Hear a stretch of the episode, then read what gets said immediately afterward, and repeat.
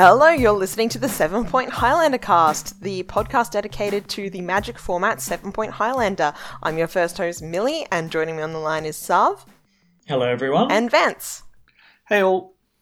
Now, our topic for this episode is a bit more of a strategic topic. We're going to discuss control decks, both playing them and playing against them.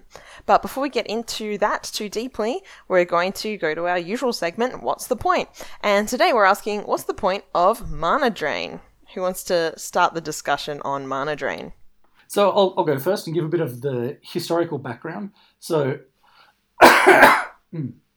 Um, Mana Drain is one of those cards that I'm pretty sure has always been a point. Um, right back to you know probably the first point list, it was probably a point. It's uh, it's a two mana counter spell that uh, when you counter a spell, it gives you a pile of mana. It gives you mana equal to the converted mana cost of whatever you cast um, in your next main phase. It's on the face of it, it might not look that powerful. It just counters a spell, um, but it's one of those cards that lets blue decks really sort of turn the corner very early in the game by you know you counter your opponent's turn three or four play, and then on your turn three or four you play something gigantic. The classic one back in the day, which is probably not good enough anymore, was uh, Mana Drain into Mahamoti Djinn. nice.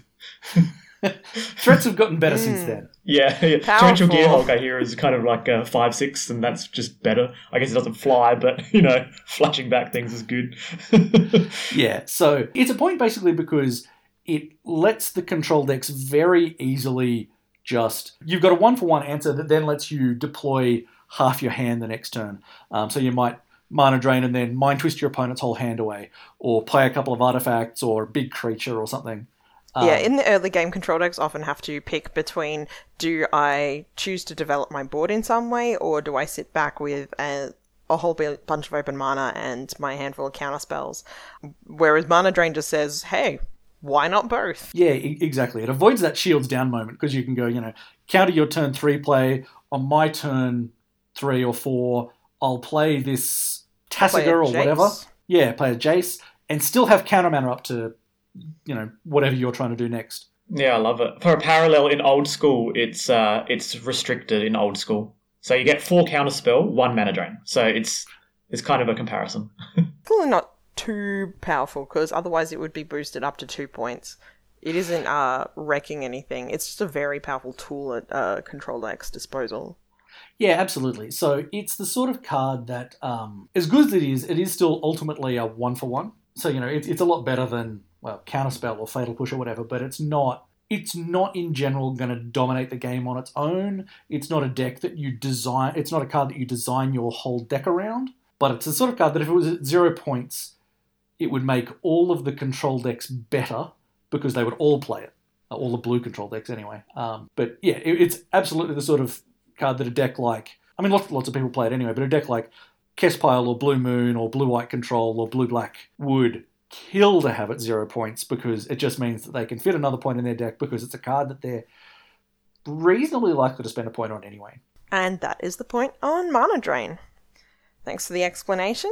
And so let's get into the main topic for today. Now, Sav, you've been pretty excited to talk about this one. Do you want to introduce the topic? Yeah, definitely. So we've been looking at trying to do deep dives for a while, and we've just started to dip our toe into deep dives in you know specific deck techs. I know that everyone enjoyed the blue black deck tech, and also uh, deep dive with uh, Anatoly Lightfoot as well on his were uh, tempo uh, co- uh, control esque deck. And thank you for the feedback that we've been getting on that. We uh, really appreciate it, and we've been taking it on board for the next ones that we'll be doing. Yeah, absolutely. Definitely. So we we get to delve into things that, for the purpose of the audience, we're looking at both informing people who are new to Highlander. You might not be necessarily new to Magic, been playing Magic for a while, but you're jumping into Highlander. So we're going to be talking specifically about control in the context of Highlander. And then uh, for those who are established players, some of this will be more of a consolidation of knowledge kind of into one one cast, which we are uh, you know guaranteed are not going to be able to fit all of the information about control into one cast, but we will do our best to scratch the surface. And and just to clarify, Sav, when you're saying control, you're talking about dedicated hard control decks. You're not talking about something like, say, Kespile, right? Yeah, so control in Highlander is an interesting beast because when you look at a singleton format, then you you have a certain limitation, you know, deck building limitation based on not being able to say play four brainstorms, uh, four mana leaks or counter spells or whatever you know whatever the format at that particular time is using. You don't get four ofs, and you have the choice to either replace those four ofs with you know strictly worse options as you continue to go down the list of strictly worse and worse counter spells or strictly worse and worse uh, cantrips until you get to a point where your deck is. Uh, maybe consistent in being a hard control deck, but not particularly good when you draw the wrong selection of cards. And the alternative, which is what happens in control a lot, is being control splash something. So, for example, being primarily control with a tempo backup plan, or being primarily tempo with a control backup plan, uh, being some kind of hybrid between a mid range haymakery deck and a hard control deck, uh, you know, having some aspects of combo, like a combo finish to a control deck. So, all of these kind of uh, hybrids are you know different variations of what control looks like in Highlander, and all you need to do is make sure that your deck knows what its role is in any one point in time and doesn't have an identity crisis. And a lot of the times, Highlander decks have identity crises, so it's all about the player making sure you make the right decisions. What I want to do is today limit our discussion to what we call hard control. So hard control is all about where controlling the game is your primary game plan and you have an alternative strategy like a combo finish or this, you know, out of nowhere, you know, aggro, you know, bolt you and snap you and bolt you, or maybe this, uh, you know, this grindy mid-range backup plan when you just want to start going sorcery speed, do all my stuff on my main phase and just keep value, valuing you out. But all of those plans are probably going to be 10% or less of your games, or they're entirely non-existent. And at some point in the future, we'll dedicate episodes uh, purely to these, you know, aggro, mid-range, tempo, combo, and ramp strategies. But uh, really think to yourself about this complicated Venn diagram and where exactly your deck sits in all of the overlaps. Because once you know where you sit, once you know the strategies that you can play, you'll be able to effectively combat uh, your opponent. So now that we've defined what a control deck is, let's have a bit of a chat about actually playing control. So looking at playing a control deck in Highlander, let's just take an example deck, or at least an example shell of a deck, uh, we'll use Blue Moon. So Blue Moon has popped up in a variety of incarnations. Uh, if you haven't seen it before, uh, you can pretty much turn back to modern and just look at, at, at, how that's evolved in the past, where you have Blood Moon and you have a blue-red control shell. You have a variety of different variants of what Blue Moon can look like. Right now, Annihilator 6 is the current incarnation of Blue Moon with a combo finish. In the past, Blue Moon has looked like uh, some kind of Splinter Twin finish finish. So you also have a combo finish, but there's tempo element too. There's also these madcap experiment type of things where you get Blightsteel Colossus, and you know all of these variants are good because they use fundamentally the blue-red control shell, which is just a strong, hard control strategy where your primary game plan is just prevent your opponent from enacting theirs.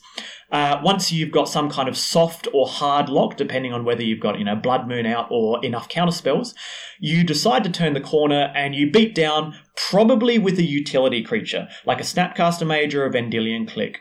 So how do you know that you are a hard control deck? Well, let's use Blue Moon as an example. How do you win the game? Well, your finisher almost always plays some kind of other role. So, Snapcaster Mage, uh, Torrential Gearhulk, and Vendilion Clique, these are all the interaction pieces. So, they're primarily in the deck because you interact with them. You know, Snapcaster Mage flashes back a counterspell, and Vendilion Clique interacts with their hand. Uh, then you've got things like Wandering Fumarole. A lot of the time, Blue Red just wins by attacking with a Fumarole for, you know, uh, three or four attacks. And that's not his primary game plan. Pro- Fumarole there is for mana, and Jace Vryn's Prodigy is there to loot and sometimes gain you value by flashing something back. And Jace the Mind Sculptor is a draw engine. He's there to brainstorm every turn or to bounce a creature. Uh, he's not there necessarily to win the game, but later on you choose to win the game when you turn the turn the corner. Same with your burn spells, Fiery Confluence and Lightning Bolt. They're not they're there to remove things, but they happen to also finish the game. So uh, if you look at that in comparison to a tempo deck, tempo decks are where you have uh, a creature that goes, uh, I'm going to attack and you're going to protect me. Like Delver of Secrets, I'm going to keep attacking. Hooting Mandrills, I'm going to keep attacking. And uh, you're just going to keep a Spell Pierce to protect me, and eventually I'm going to kill you. So really think to yourself, you know, uh, if you're building a control deck, and let's say that you're you're building a new control deck, you want to use something that's not the blue red shell, and you want to uh, delve into a different color uh, alongside blue. Always, always think about optimizing your interaction over everything else. So the largest number of possible slots in your deck should be consumed by interacting with your opponent, not consumed by, uh, say, a creature that is good because it can finish the game. It's always its secondary strategy. Um, well, I mean, I think things that interact with your opponent or that prevent your opponent from interacting with you. yeah, which I would say is interaction, but but Ah, yeah, it's yeah, yeah. it's uh, uh, blood moon is is the lovely way of interacting without interacting right the art of interacting without interacting you go technically i'm going to interact with you this is a really good opportunity to talk about the blood moon package because on the surface you look at blue moon and you go oh you've got you know three blood moon effects in there uh, along with back to basics sometimes four if you're using blood sun and you're they, they don't look like they look like lock pieces, right? And and they are lock pieces. But uh, if you're looking at the Blood Moon package in a control engine and in Highlander specifically, Blood Moon is both pseudo card advantage and interaction. So think think about Blood Moon uh, in the abstract as would you play a three converted mana cost card that says opponent discards their hand and you counter every spell they play. There's a few caveats, obviously, like if they don't have mana dorks out currently, or, or that they're you know that they are actually running three colors and they don't have seal of primordium out ready to go. All of these kind of factors. But fundamentally, it says, well, discard your hand and counter everything else you play, unless you're lucky enough to uh, luck sack that basic land off the top. Uh, Oh, and it, when taken to the extreme, I guess, yeah, you could call Blood Moon something like that. Yeah, that's right. So it is it is uh, an extreme view of looking at things. You know, like this this situation, and if anyone's been on the receiving end of a blood moon at the right time, you just go, "Oh man, I just got seven cards in my hand. I'll start discarding, I'll start playing my mountains out," and it's really, really just disgusting. And uh, when I look at Blood Moon, I think of it as this, you know, ultimate piece of interaction and card advantage because there's very few three converted mana cost cards that cause your opponent to effectively discard their hand uh, until such time as they draw that that basic land. So this is probably why the Blood Moon package and uh, Blue Red in general has been considered the premier hard control strategy in Highlander. Uh, you know, there's other more soft control and tempo esque like uh, Blue Black.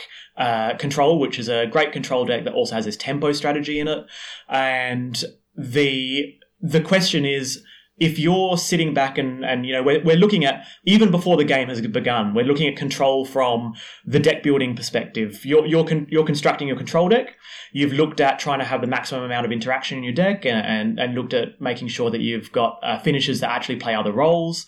So if you're thinking about uh, you, let's say a, a bug control deck. You know, bug is one of these uh, great colors that you know, blue, black, and green. You go, oh, what's the benefit of adding that third color? What uh, we we have a great blue black control deck uh, that Millie talked about in a previous episode, and adding a third color. What do I gain? What do I lose? You know, the pro is you get more raw power. You get you know the the advantage of say adding abrupt decay or something else that's really flexible. Maybe a new card advantage engine. But the con obviously is that you're going to lose that Blood Moon package, which is a, a pseudo card advantage and a pseudo interaction package.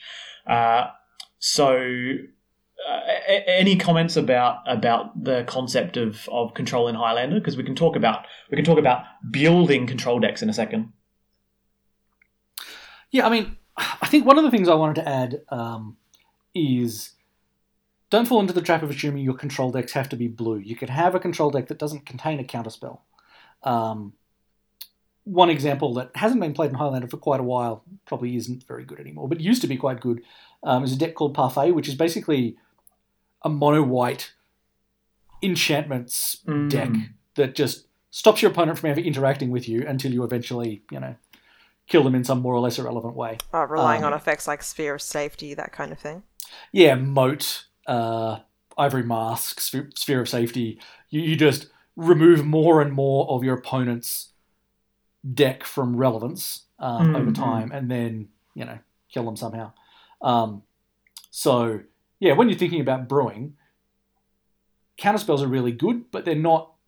They're probably the easiest option to build a control deck, but they're not the only option. Yeah, that Parfait is a great example. That's that's a fantastic parallel for Blood Moon, where you kind of go moat. I'm gonna make. I'm gonna play moat, and I'm gonna say essentially remove three creatures. It's kind of like you did a Wrath of God, you know, some kind of card advantage engine, and you're you're proactively interacting with the future creatures they play. So you're kind of essentially counter spelling any creatures that don't have counter uh, that cu- have comes into play abilities that don't have flying.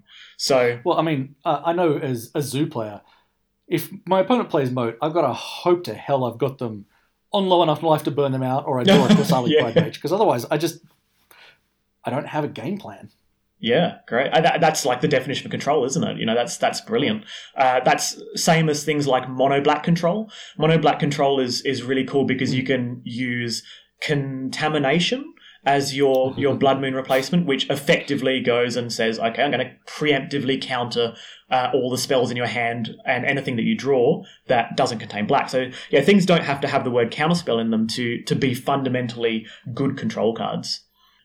So moving on from Blood Moon, um, what are some ways that we could build a deck using three colors that keeps it as a control deck but doesn't use Blood Moon? Yeah, great. So let's let's look at uh, the hypothetical. We just talked about uh, you know bug in in some context there. Let's talk about uh, the blue red shell adding that third color and dropping blood moon. If you play white, then you you lose that pseudo card advantage engine of, of blood moon, but you gain card advantage by wrath effects. You also get things like removal that exiles, and often that is denying card advantage to your opponent by exiling that voice of resurgence with your path to exile or swords to plowshares. And um, the you know the blue white red uh, control was was discussed by Anatoly Lightfoot in the last one uh, with the tempo elements in it too and uh, if you want to know more about that deck, go over there. You know, he's not running any Blood Moons, and that's because uh, that's something that you lose, but you gain a whole lot more in in the process. And the same goes for playing black. So once you take the blue red shell, you drop that Blood Moon, lose that pseudo card advantage engine, but you gain card advantage in the form of things like Mind Twist, which gives you that Blood Moon effect where you've gone, I'm going to discard your hand. Well, I'm going to literally discard your hand. Uh, and then things like Kess, which play that Snapcaster Mage role, but, you know, once it's left unchecked, it's just a Snapcaster Mage on steroids. And Kolaghan's Command is a great example of a, of a real draw card for playing black in Highlander at the moment because it really uh, you know, un- undermines the ability for Birthing Pod and Skull Clamp to be the way that other decks try to fight against control. You know, with this this great uh, you know card advantage or or, or combo esque element that usually is good against control in the abstract, but now it's uh, it's pretty poor. Um, so in those in those hypothetical situations, what you're thinking about is making sure that you still interact with your opponent in some kind of way, whether it's proactively interacting with them by deploying, say, Mind Twist as a sorcery speed uh, interaction. Um, and you're just trying to, you know, make sure you generate some kind of card advantage or pseudo card advantage that just overwhelms your opponent by uh, by interacting with them and preventing them from enacting their game plan. Um, if you're building, if you're brewing, make sure that you don't lose that element. This is one of the most important things that I notice when people are trying to make a control deck. They end up adding the new spice of the of the time. They they look at a new spoiler, they see a cool new card, they go, "This is fantastic! I love it. It'll be a great control finisher." And you go, "Why why are you playing that card? Because uh, you know it's uh, it's." That's now one less slot for interaction because you've now got this seven mana uh, Sphinx of the Final Word. Uh, this is going to be great in control mirrors. I'm going to absolutely dominate them. But until you get to seven mana, you're sitting there going, "Oh, I don't have, I don't have any interaction," and my opponent just steamrolled me. So I noticed that you haven't talked a lot about green. is there something against green as a control option? Or is it that it's just not bringing much to the table in these elements that you're talking about? Yeah, green is green's a funny beast. Green's really really strange. So if we looked at that that uh, blue red shell and we added green, so we make essentially rug control. Uh, it's it's something that I've been trying to make work for a bit. I've made rug tempo work, and it's it's really good. Uh, but rug control is a strange situation. You know, a lot of green's great advantages are things that, things like hooting mandrills and Tarmogoyf, which are the fundamental definition of great tempo cards, but they are terrible control cards. Look at uh, Tarmogoyf. What text does it have? None. What text does uh, hooting mandrills have? It has an evasion aspect of trample. These aren't really things that control decks want. They they don't really. They're not Snapcaster Mage. They're not this thing that interacts, but then later on does does allow you to win the game slowly but surely. So, unfortunately, pretty well. Yeah, yeah, oh yeah, it's it's a really good blocker. So in some ways, you can use it as a as a, a way to invalidate Zoo's creatures, but unfortunately, it often gets a, a Swords to Plowshare, and uh, oftentimes as a hard control deck, once you start playing, a, you know, a Tarmogoyf, and your opponent goes, "Oh yes, my Swords to Plowshares is turned back on again," and you go, "Oh man, Yeah, this true. is really frustrating." um, so so unfortunately, compared to green. Uh, white and black both just have more tools for interaction. They've got really good, efficient hand disruption in the form of Duress Inquisition thought Thoughtseize, and uh, they've got really, uh, you know, efficient or card advantageous removal in the form of Kolaghan's Command and and uh, you know exile removal and, and uh, wrath effects. So let's do a little thought experiment. So can you make rug control a thing? So we've just talked about what's going against rug control. Why isn't it a thing? So what is it that you can do to make green viable in that shell? Now, if you what you want to do is look for something that's unique. What is something that is unique in the uh, in the green cards that are, that are added? Uh, one of the great examples is Sylvan Library. Sylvan Library is so good in Highlander that some decks, especially non-blue decks, play it in the main deck because it acts like a Sensei's Divining Top. Uh, in many other situations, the uh, Sylvan Library is relegated to the sideboard because it's such a great card against control and often pretty woeful everywhere else when your opponent has even some semblance of pressure on you. So. Uh, you just can't afford the life to get the yeah. more utility out of the library in that case. That's it. And I've countless times I've been playing a control deck and my opponent resolves turn to Sylvan Library and I didn't have the spell snare.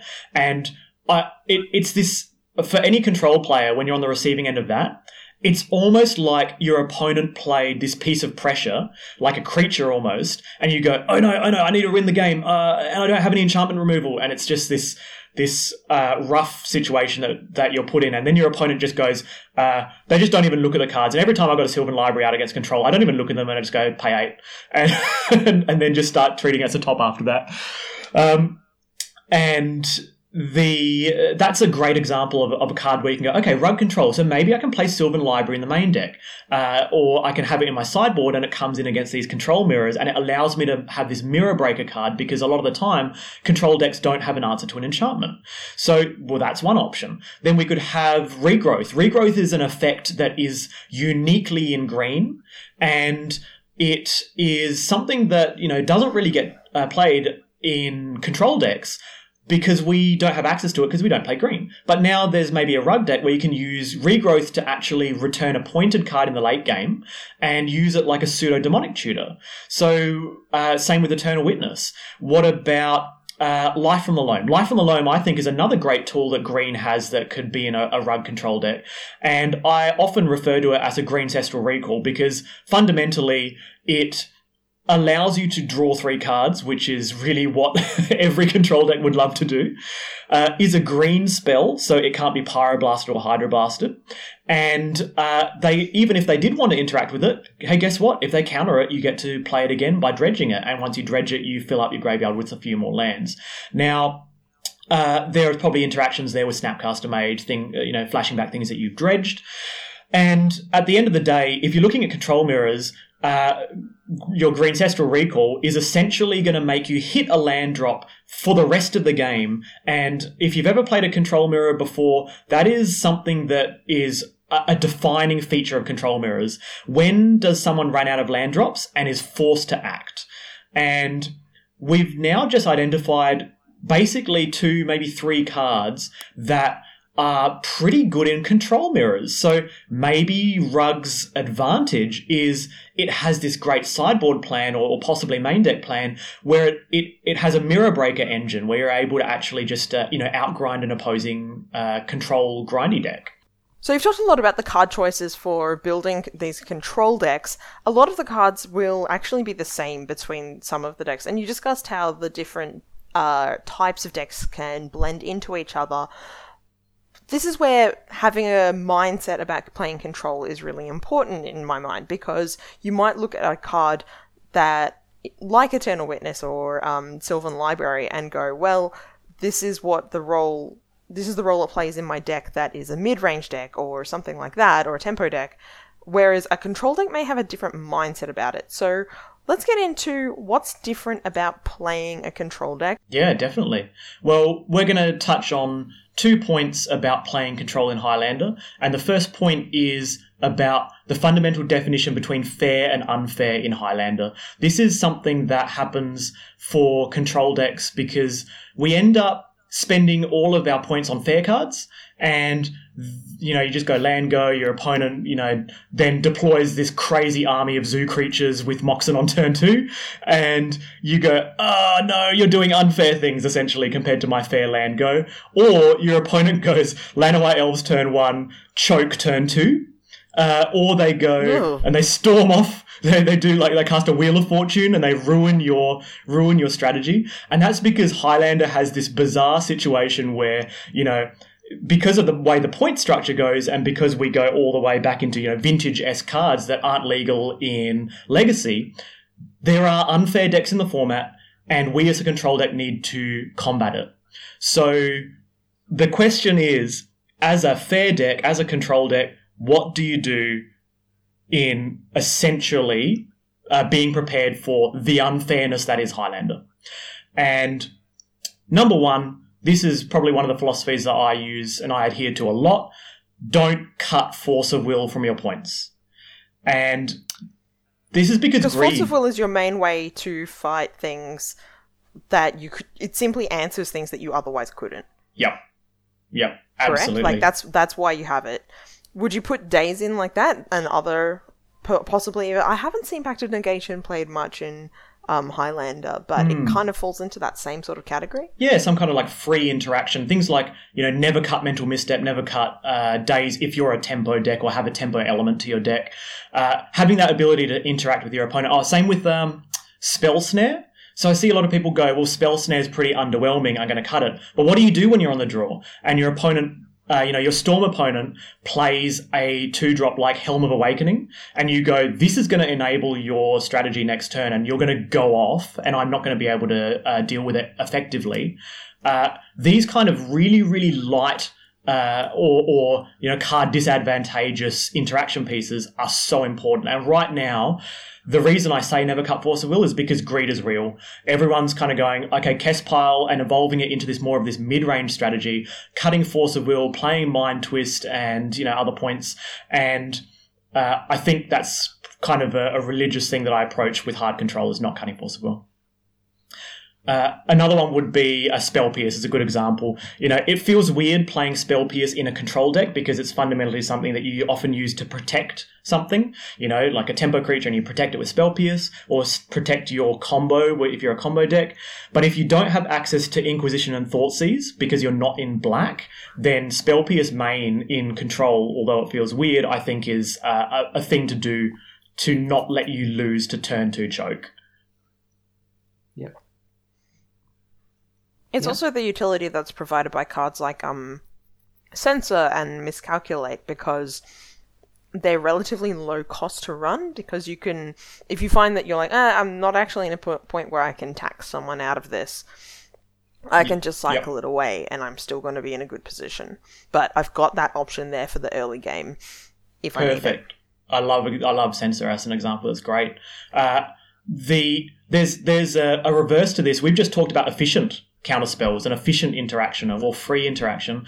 The the other on the other hand, don't skimp on cards that allow you to be versatile in different matchups because unfair decks do different unfair things. You know, a, a zoo deck plays Moxen, but you can't really interact with those Moxen, and they play their creatures out really quickly. Whereas the Storm deck has non-creature spells. So a card that is able to interact with both of these, even though it's not efficient, is Izzet Charm.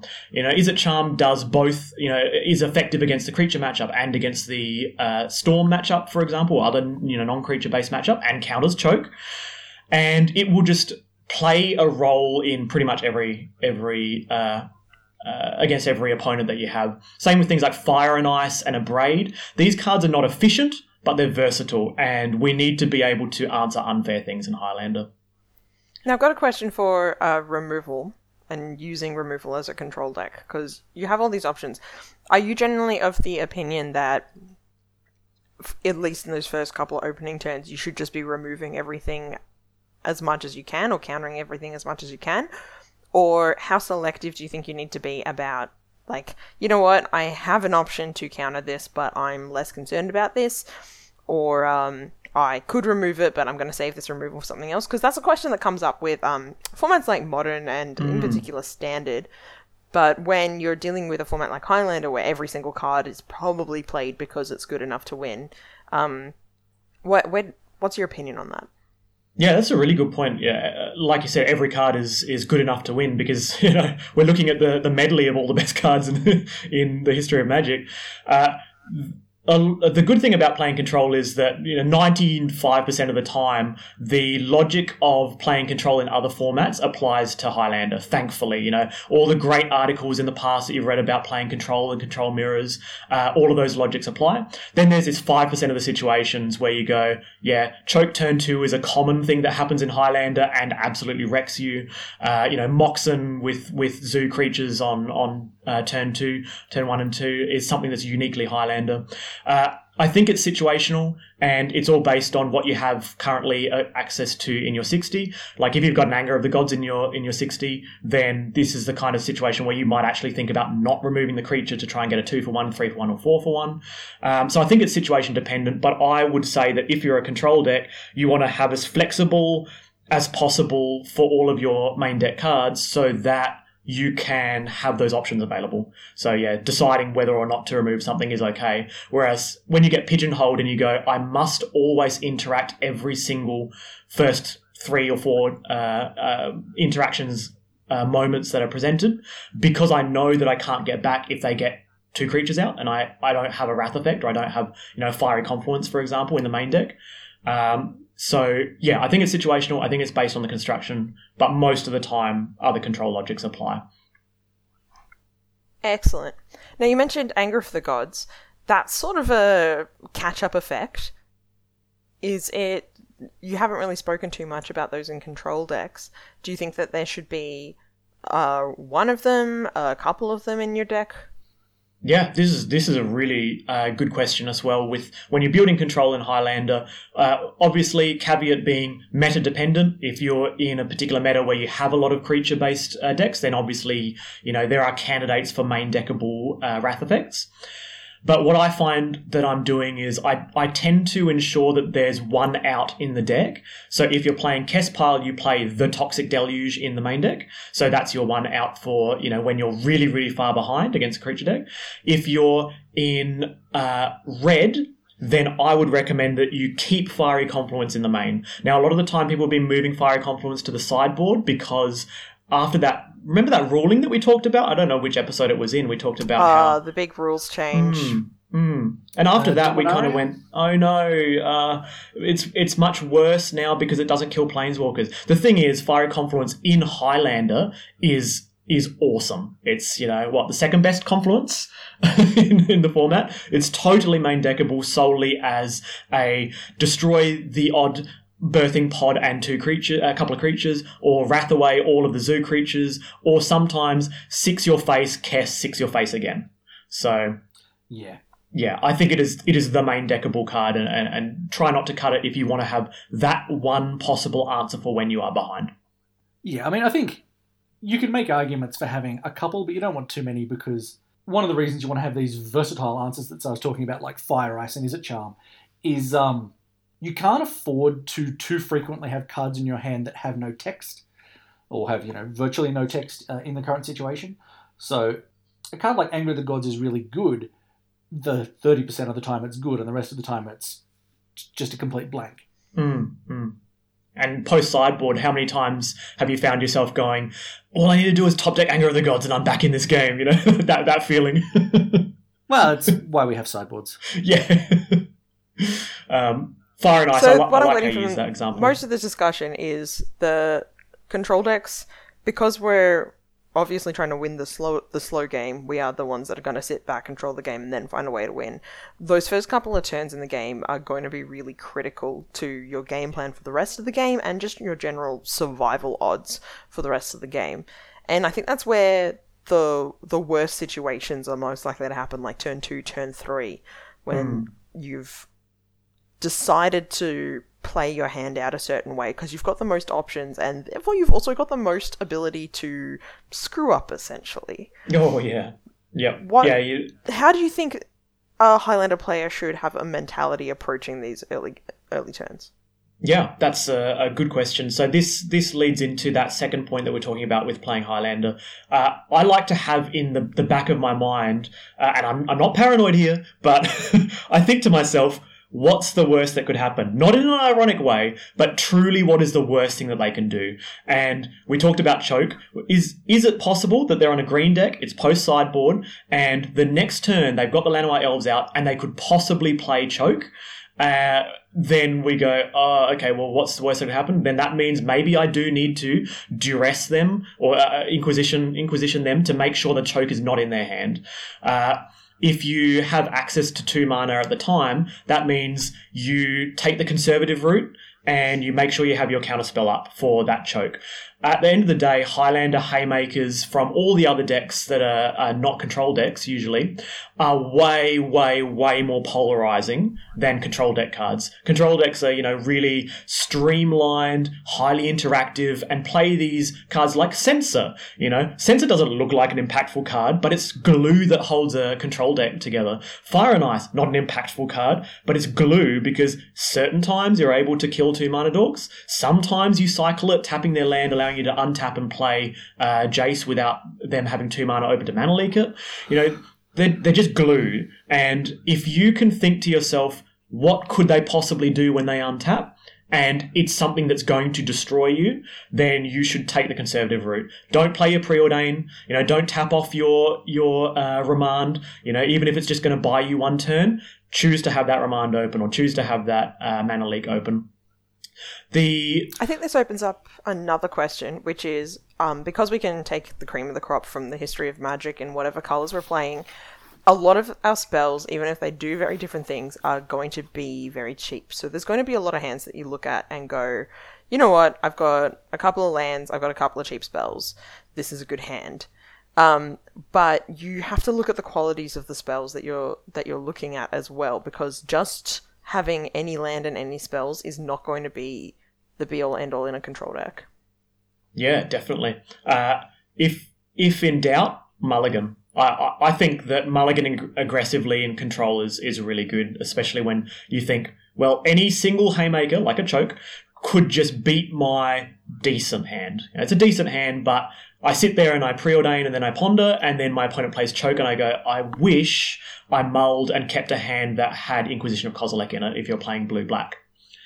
Uh, same thing goes with you know control mirrors, and actually in general, just just don't keep a two lander on the play. Uh, you look at the rest of the cards, you go, yeah, yeah, this is a this is a good hand, two land and five cool spells. Yeah, this is great. Just mulligan.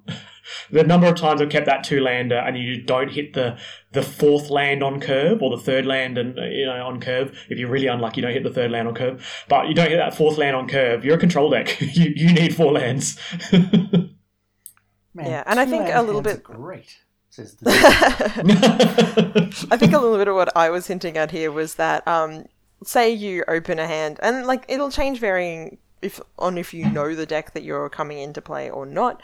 But like a hand that's full of cheap removal might be completely dead against, like you said, a choke that lands, or even a blood moon if that is going to come down and you're in one of the three color control matchups. Uh, whereas a hand that starts with like an Inquisition or Thoughtseize or any of the other things will and has some sort of counterspell is probably going to be much higher value because it gets you information and then it gives you a tool to deal with that information. And information is what a control deck absolutely thrives on. It lets you prioritize things. Um, it lets you pick and choose what you're going to counter and what go like, you know what, they might tap out for that and I just don't care because I've got a damnation that I'm going to play later on. That sort of thing. Mm, mm, absolutely. So we've spoken a lot about building control decks. We've spoken somewhat about playing a control deck and the sort of things that you want to look for and identifying what your opponents are doing and what you should be doing. Let's talk about the other side of the table, playing against control. There one thing that could be gleaned from this discussion is that there is a lot of different control decks out there or decks that are going to have control aspects to them. So, knowing how to fight that is going to be a vital part of what your deck can have in its arsenal. And I think an appropriate place to start would be the anti control, the control the killer, anti-control deck. Yep. which is the most aggressive deck that you can get. So let's turn to our resident aggressive deck expert. Vance, how do you play against control?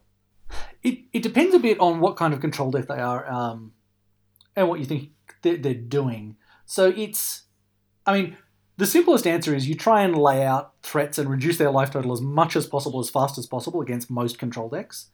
Um, because you want to get in a position where, uh, you know, by the time they start getting their X for ones against you, so, you know, they're wrathing you on turn four, you've dealt them enough damage that they're pushed into a corner and they have to start deploying things in a suboptimal way. So you, you want to push them into a position where you're forcing them to make high risk decisions and hoping they don't pay off, or you're forcing them to use their counterspells on cards that they normally wouldn't necessarily care about, um, so that you can try and wear out their hand and then push through those last few points of damage. Yeah, so it's it's about trying to line up your threats so that you get as much out of each card as possible because you are always going to be the zoo deck is always down cards in these matchups because you know control decks are playing cards like brainstorm which give them a pile of card quality and cards like i don't know uh, ancestral recall let's say which draw them extra cards. Um, so you've got to get as much out of each of yours as you can and try and make the game as short as possible in general. Yeah, I I think that every time when I've been on a control deck and then my opponent opens with the you know the the aggressive creatures, there's this this feeling where you go, aha, I'm gonna get you, and then you anger of the gods away their creatures, but you still don't feel comfortable because you're at six. And you Yeah. you hit the nail on the head right there, where you just kind of got them to such a low life total that every top deck for you is like the control player is living in fear, right? yeah yeah um, I think I've literally been like gripping my leg under the table when I've been playing against Vance, and I'm like, I'm at five, and I think I've stabilized, but I'm holding a grip of cards, and none of them are counter spells, so I hope he doesn't get it, and then he gets it. one of the things that you do need to do as, as a zoo player, and it's, I'm certainly not perfect at it, and it's a hard skill to learn, but you've got to learn those moments when you've just got to put them on hard nothing. So where, Mm. where you've just got to go, all right, they're on six. I've got a lightning helix and a lightning bolt. Every turn that the game goes on is worse and worse and worse for me. Mm. Uh, their cards are vastly better in the late game. And it becomes more likely that I'm holding a Yeah, counter exactly. spell. Exactly. I've seen a lot of players play in fear of uh, my opponents, you know, pass the turn with six islands untapped and they've got four cards in hand. They must have a counter spell. But at some time, point, you've just got to call that bluff. And learning when to Mm. call that bluff is, like I said, it's it's not trivial. Um, we could probably we could probably do a whole episode on that kind of thing. But um, Mm. yeah, it's it's very easy. It, there's fear in both directions. I guess is what I'm saying Yes. the control player's in fear that you know every top deck might just kill me, and the aggro deck can get the fear of maybe they've just got the counter spells, but you're gonna have to get through those at some point. So it might as well be now. So That's as not the to say that you, you don't have any way to play around it. Like if you're holding, Oh, of course. um, sorry. I'm trying to think of a card that doesn't that deals a little bit more. Like uh, like a price of progress or something like Boros that. Charm? yeah, if you're holding a Boros Charm and you're holding a Lightning Bolt, then in terms of raw damage, the Boros Charm is going to be of higher value. So you can sequence your plays, and your stuff is so cheap that probably at that point in the game you're probably going to have enough mana to cast a couple of spells. So you might go, it's more important to me that this 4 damage gets through, I'm going to play the Lightning Bolt. If they have the counter spell, hopefully they counter it, because they really don't want to be down at 1. If they do counter it, then I can slam this Boros Charm, and I got in an extra point of damage. Some control players, to flip back over to the other side of the table, however, will go, if I've got a counter spell and they play a Lightning Bolt and I'm at 4, sure, I'll let them play the lightning bolt because I'm not dead yet. And I'm going to Yep. save this for the card that will actually kill me. So you've just got to kind of weigh it up in your mind and try and sequence your cards to make sure that your most important stuff is more likely to get through. Um, and hopefully the control player will make the wrong decision. They're not going to have perfect information a lot of the time, so there's going to be a fair bit of guesswork on either end. Yeah, definitely. It's one of the questions you need to ask yourself on any given turn um, as the aggro player is you- you'll often have a variety of options that will leave your opponent on slightly more or slightly less life in the short term. Um, and, and you've got to work out when it's important to just take that short term advantage. So there are times where on turn three, instead of playing the extra creatures, the right thing to do is just put their life total as low as possible. There's other times where the right thing to do is hold on to those burn spells so they think they're on a higher life total than you think they're on, if that makes sense. Oh yeah, absolutely. As the as the aggro player, Vance, is there a you know a formula that you often use when deploying the order in which you deploy your one drops? Because let's say you've got a whole bunch of one drops, and one of those one drops is is of better value than another one drop. Do do you have any sequencing that you use, or do you just kind of go by gut or by, by the situation? It it depends. I mean, assuming you know what they're playing, Hmm. um, my usual strategy is just to deploy the best one first. Well, Yep. the one that will deal the most damage first. Um, if you've got haste creatures, you might want to hold them back because you, on average, you'll get about the same amount of damage out of them, and you'll get slightly more out of the other ones. true, um, true. But yeah, like if I've got an opening hand and my choice is play Wild Nacatl or play Kird Ape, then unless I think they've got something that deals two to the Cattle, which you know would be an embarrassing way to lose it, um, I play the Cattle first because I just want to deal that extra damage. so is that basically Um, on like the said, kind of high upside spectrum where you go, well, if I deploy the wild Nacatl and they don't have mental misstep, I get in, you know, three or four more damage. If I deploy the, you know, I, I play conservatively with the Kird Ape and they don't have mental misstep, I've actually lost four damage. So I'm playing around this one exactly. card that might possibly exist, and yeah, you just kind of go for the highest upside play, even though there is some amount of risk. Yeah, and obviously it depends a bit from hand to hand, but um, I would mostly just pretend mental misstep doesn't exist. If they've got it, great. They'll have Yeah. it, you know. It's one card out of 60, they'll have it, whatever that means, a couple of percent of the time, 5% of the time, 10%, whatever it is. And most of the time they won't. Um, Mm, mm. And you're often playing it, playing it in the context of well, uh, mental misstep, inquisition, and thoughtseize are all kind of uh, the same. Like you're on the play, so you're going to go. I'm going to deploy Ape, and they could either mental misstep it, or they can untap and they could inquisition the one that you kept in your hand if they were say choice choosing between two one drops. So yeah, it's, it's kind of a uh, an interesting scenario that obviously you know differs every time. But if you've got a yeah, I, I like that idea of just kind of deploying the the most impactful thing. You know, high upside. I think another thing to consider is that the aggro deck kind of only has one game plan. Hmm.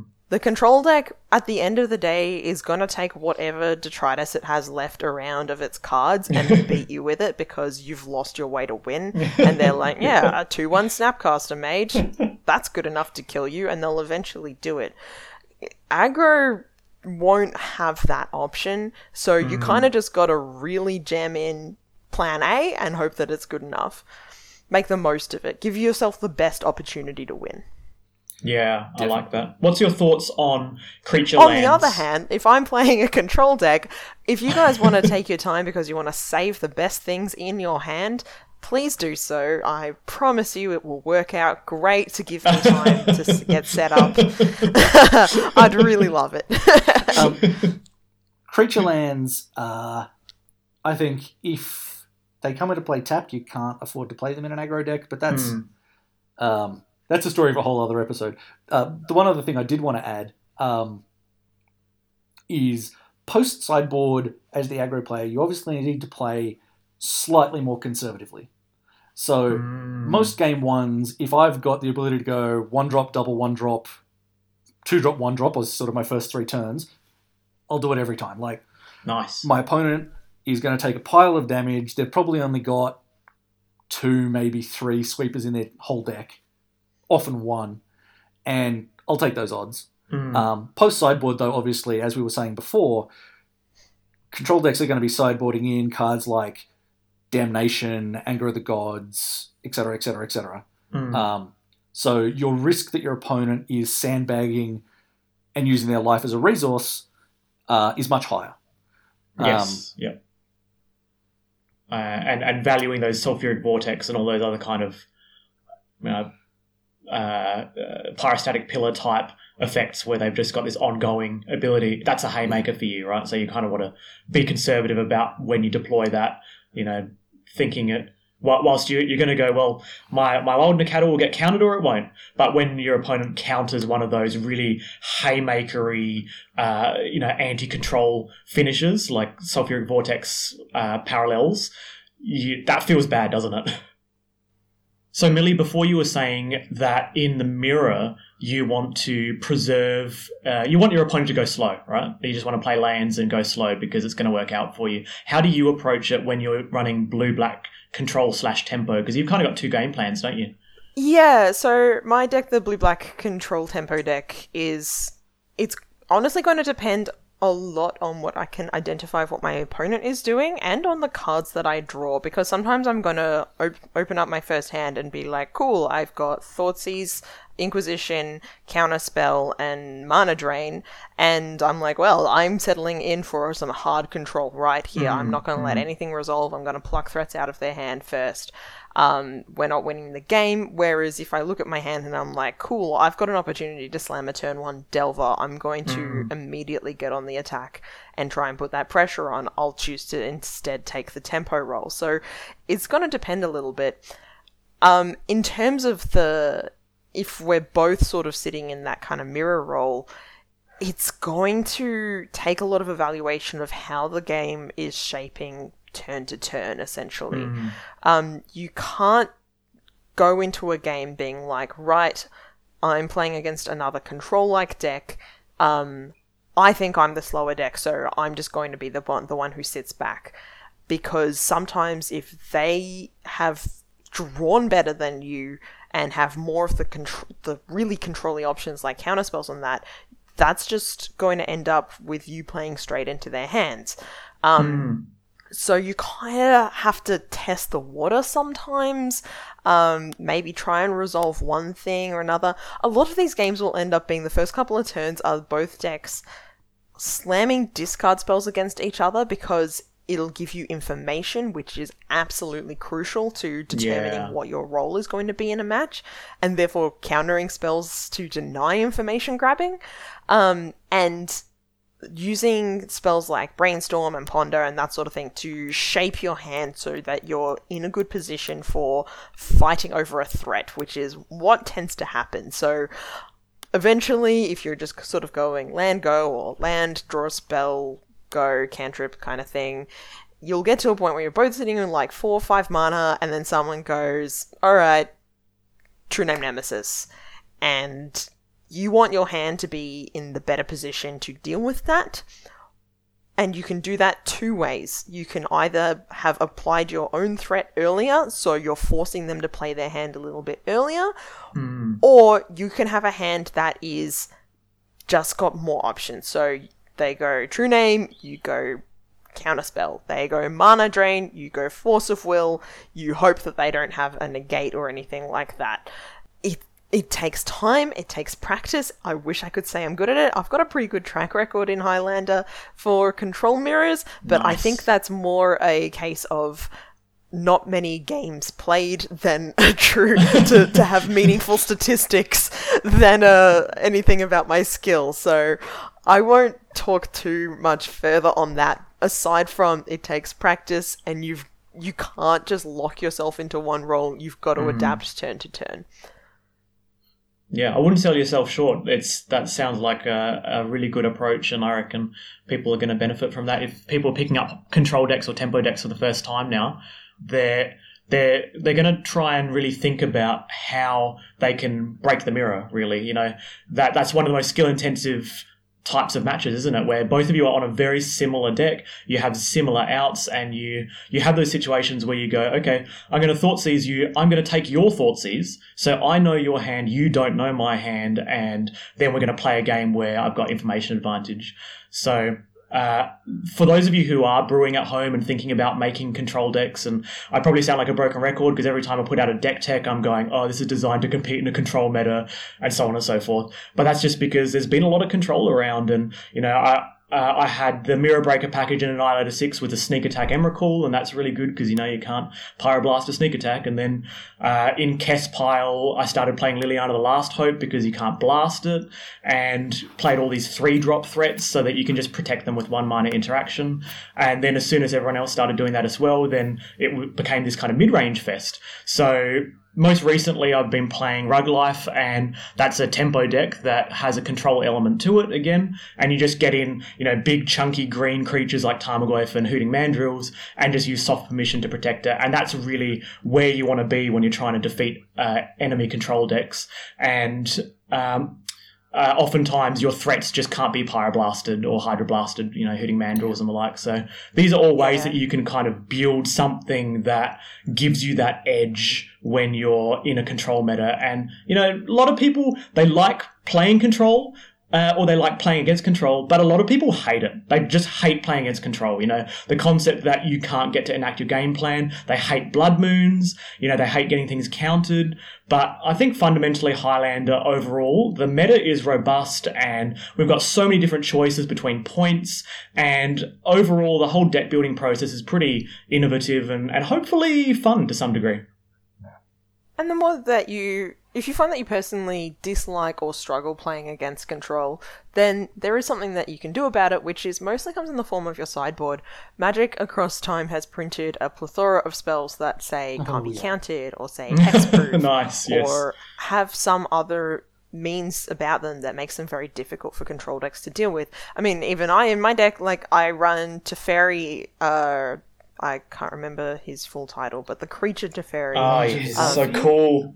Yeah, Mage of Zhalfir that uh, means that my opponent has to play things at sorcery speed, so they can't play counter spells anymore, essentially. So if I can sneak that in, then I'm in a really good position, or I'll play. Um, what's the planeswalker, the blue black one? Ashiok. Ashiok, yeah. Yeah, um, who is a cheap planeswalker who is really effective against control decks because they he doesn't put on a huge amount of pressure, Yeah. but if he lands on the field, he will eventually mill them out. I can sometimes get rid of their win conditions, that sort of thing. So they're kind of forced to deal with it, and the only way to effectively deal with it, oftentimes as a control deck, is to counter it on the way down. If they're not holding a counter spell, they're in a pretty bad spa- spot. Yeah. So it's shaping your deck to be able to deal with those. If you're like, you know what, I'm in a control heavy meta, then shape your deck, shape your sideboard, and you are going to make your uh, fellow control players' lives a lot more difficult. my, my last thing that I'd add is not about the deck building part, but and we could do a whole episode on this. So I'll just speak briefly. It's important when you're playing, particularly in things like control mirrors or mid range versus control, is at every point in the game you've got to be thinking to yourself, do I benefit from extending the game or do I want to make it end as soon as possible? Yeah. Um, it's like for those of you out there who've ever played chess, there's various board positions where one player is more than really wants to trade off pieces one for one as much as possible, and the other one doesn't. it's the same in Magic. You often get in positions where one person's like, if I can trade one for one for the next 10 turns, it's amazing because I'll win. You've got to know who's the beatdown. Mm, mm, absolutely. All right. So, as you can tell, we could talk about control for ages, and we've talked a huge amount already, and there's even more to talk about. So, we're probably not going to revisit this particular topic for a while, but we probably will revisit it at some point. Um, in the meantime, let us know what you thought because we can take your opinions and your feedback and use it for episodes that we can do on the other major archetypes of magic, such as aggro decks, mid range decks, tempo decks, combo, and ramp decks, and how they manifest and get played in Highlander. Um, and that way we can make a better show for you. But there's so much to talk about. So before we get into the outro, we're in the middle of Guilds of Ravnica spoiler season, and while there most of the set hasn't been spoiled at this point, it is technically just day one of spoilers. There was a bomb dropped on day one, Oh, a spicy oh. bomb. and we we couldn't not talk about it. So let's talk about what is the latest and greatest staple removal spell for your black green deck, Assassin's Trophy. Sav, did you want to read the card? Yeah. All right, I'll read it out and then Vance can tell us about it because I know he's got a hankering Sure. for it. So it's called Assassin's Trophy or Astrophy, as I call it, because it's very long. It's a very long word. Uh, it's black and green, so two converted mana cost, instant speed, destroy target permanent an opponent controls. Its controller may search their library for a basic land and put it onto the battlefield, obviously shuffling their library. What do you think, Vance? I struggle to believe this is the text of a real card, but it really is. Um, this is going to go in the main decks and sideboards of a huge number of decks. So if you're playing Jund, if you're playing Sultai, if you're playing Reanimator, uh, get yourself a copy of this card. It it does basically. It's really good. Uh, it's better the more at the control end you are of the spectrum uh, in general. I'd suggest. Um, it destroys just anything. So Literally. Mm. Anything. Anything. It doesn't even say non-land Yeah, permanent. so good. it, it even destroys basic land. Uh, Destroy the, So- ba- the one basic land in their deck. or, or you'll off, you could be in positions where you know if you're playing against something like Kespile and you've got a Blood Moon out, um, they probably only have one swamp in their deck. So Mm, mm. if you astrophy it, um, they can Goodbye, fetch an, black mana. That's right. They can fetch another basic, but they can't fetch another swamp probably. Um, it's yeah. This is going to be just a huge Highlander staple. Um, you can put it on It's Isochron just- Scepter, which is going to be Anything. Isochron Scepter. Oh my So gosh, that's gross. yeah. Um, it you know it kills any creature. I think one of the things that's interesting if you're thinking about, I mean, it's Highlanders. You probably just played both. Yeah. Um, but uh, the obvious comparison is Abrupt Decay. So Abrupt Decay kills any non-land that costs three or less, um, and it can't be countered. I think Abrupt Decay is much better when it's good, but Assassin's Trophy is just so incredibly versatile. I'm Um, trying to think of a reason why you would have this. If you're playing black and green, why would you have this in your sideboard and not in your main deck? and if you don't have it in your 75 at all, I, I, your deck must be doing something that really doesn't care about what your opponent is You're playing doing the- the weird- universal answer is Yeah. so rare. It does everything. You're I- I playing think- the weird, the think if your weird deck deck that is Vance was talking about before. That's a, a Jund deck with Blood Moon in it that somehow has a lot of basics, and then you destroy their basic. So there's probably some weird deck where you don't want this card, but I, I, I don't imagine that's a real deck. So if Yeah. I was, if I was, I've got one example that I can think of, but it's the only one. I've been trying to think all day uh, about examples. Uh, Jund Zoo, I'm not hundred percent sure you can find space in the main deck for this because Abrupt Decay is enough better because you hope the game is basically over by the time they're casting four cost Yeah. permanents. Um, but other than that, if you're not playing this and you have access to green and black mana, you might have just lost your mind. Hmm. I am trying like it's I love this card. I mean it's it's just raw power which is Mm. in a spell which isn't something that we see too often in modern day standard magic sets. Yeah. Um, often they'll give us like a haymaker or two in the stuff like Battlebond or Commander. Slow cooker turning off. Okay, yep, that's right. Right. But in standard, this is so rare. And for us, that's a huge boon because that means that such a powerful tool, we're going to have this window where it's really easy to get. It's going to be expensive in terms of like a, a standard expensive rare, but it's not a mythic. Thank People are going to be opening tons of this set because it also has shocklands in it, hmm. which is also something that Highlander players should take note of because it's a good opportunity to grab some staple lands. And even if it gets up to like 20 bucks or something, this card is worth it. The, the and pre-order price is I- thirty currently. Can't stand the art because I just, as somebody who, like, when it comes to the Guilds of Ravnica, it's. I am very much an Azorius person. Oh no! Uh, you, shockingly, the judge Yeah. is an Azorius identifying player. I play control decks. I'm like, I live and breathe what Azorius is and represents. the art of this shows a Isperia, the judge, that's the, right. the, the late judge leader of the Azorius, definitely in stone. The uh, flavor text is a power vacuum for the Azorius, a keepsake for Vraska. So she's clearly turned poor Isperia into a statue. And I just sad. feel like this is such an attack on me, Yeah. one of my favorite characters, like representing this blue, uh, I mean, not blue, this black green strategy destroying the epitome of the leadership of control Oh, and no. justice. and not only that, I'm. I wouldn't say I have a deep fear, but I have a reasonably deep set distrust of fungi.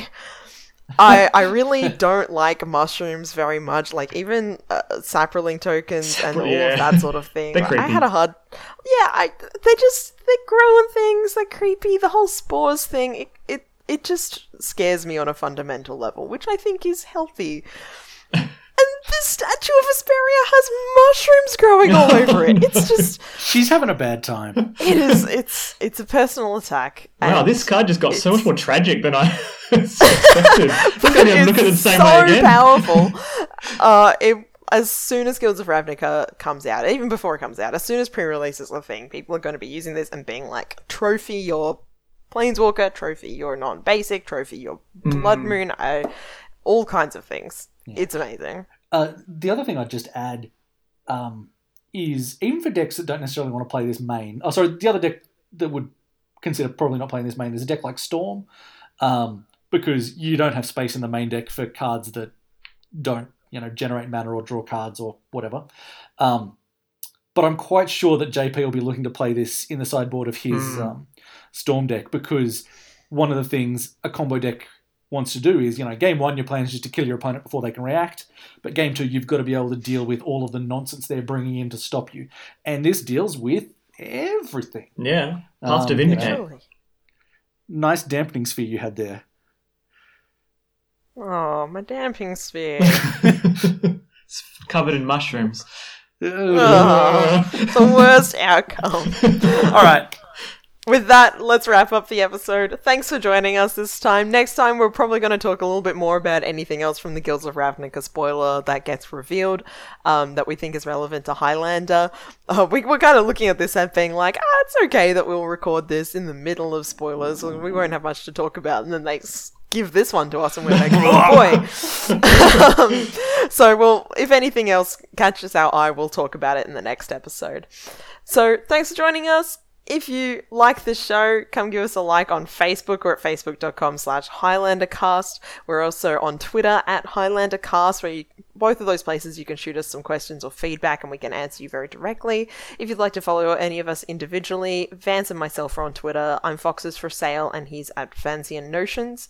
Um, if you like what you hear and you want to support us more, you can join the show's Patreon. If you go over to patreon.com slash highlandercast, get priority on show topic suggestions. If we do any giveaways, we'll be doing it primarily through the Patreon. And it's just a way to help us make the show better for you. And we really appreciate everyone who is currently helping us out. If you'd like to get more involved in the Seven Point Highlander community, go check out ozeternal.com or search up Seven Point Highlander on Facebook because there is a Facebook group, not just the page for the podcast.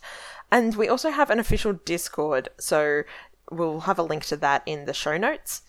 And we'll also chuck in the show notes a couple of links to some of these decks that we've been talking about the control decks, the um, prototypical blue red um, red uh, blue red moon deck and all the other variants well not all of them but some of the other variants that Sars was talking about earlier and with that thanks for listening everyone and good luck at your next Highlander tournament Thanks, everyone. Have fun, everyone.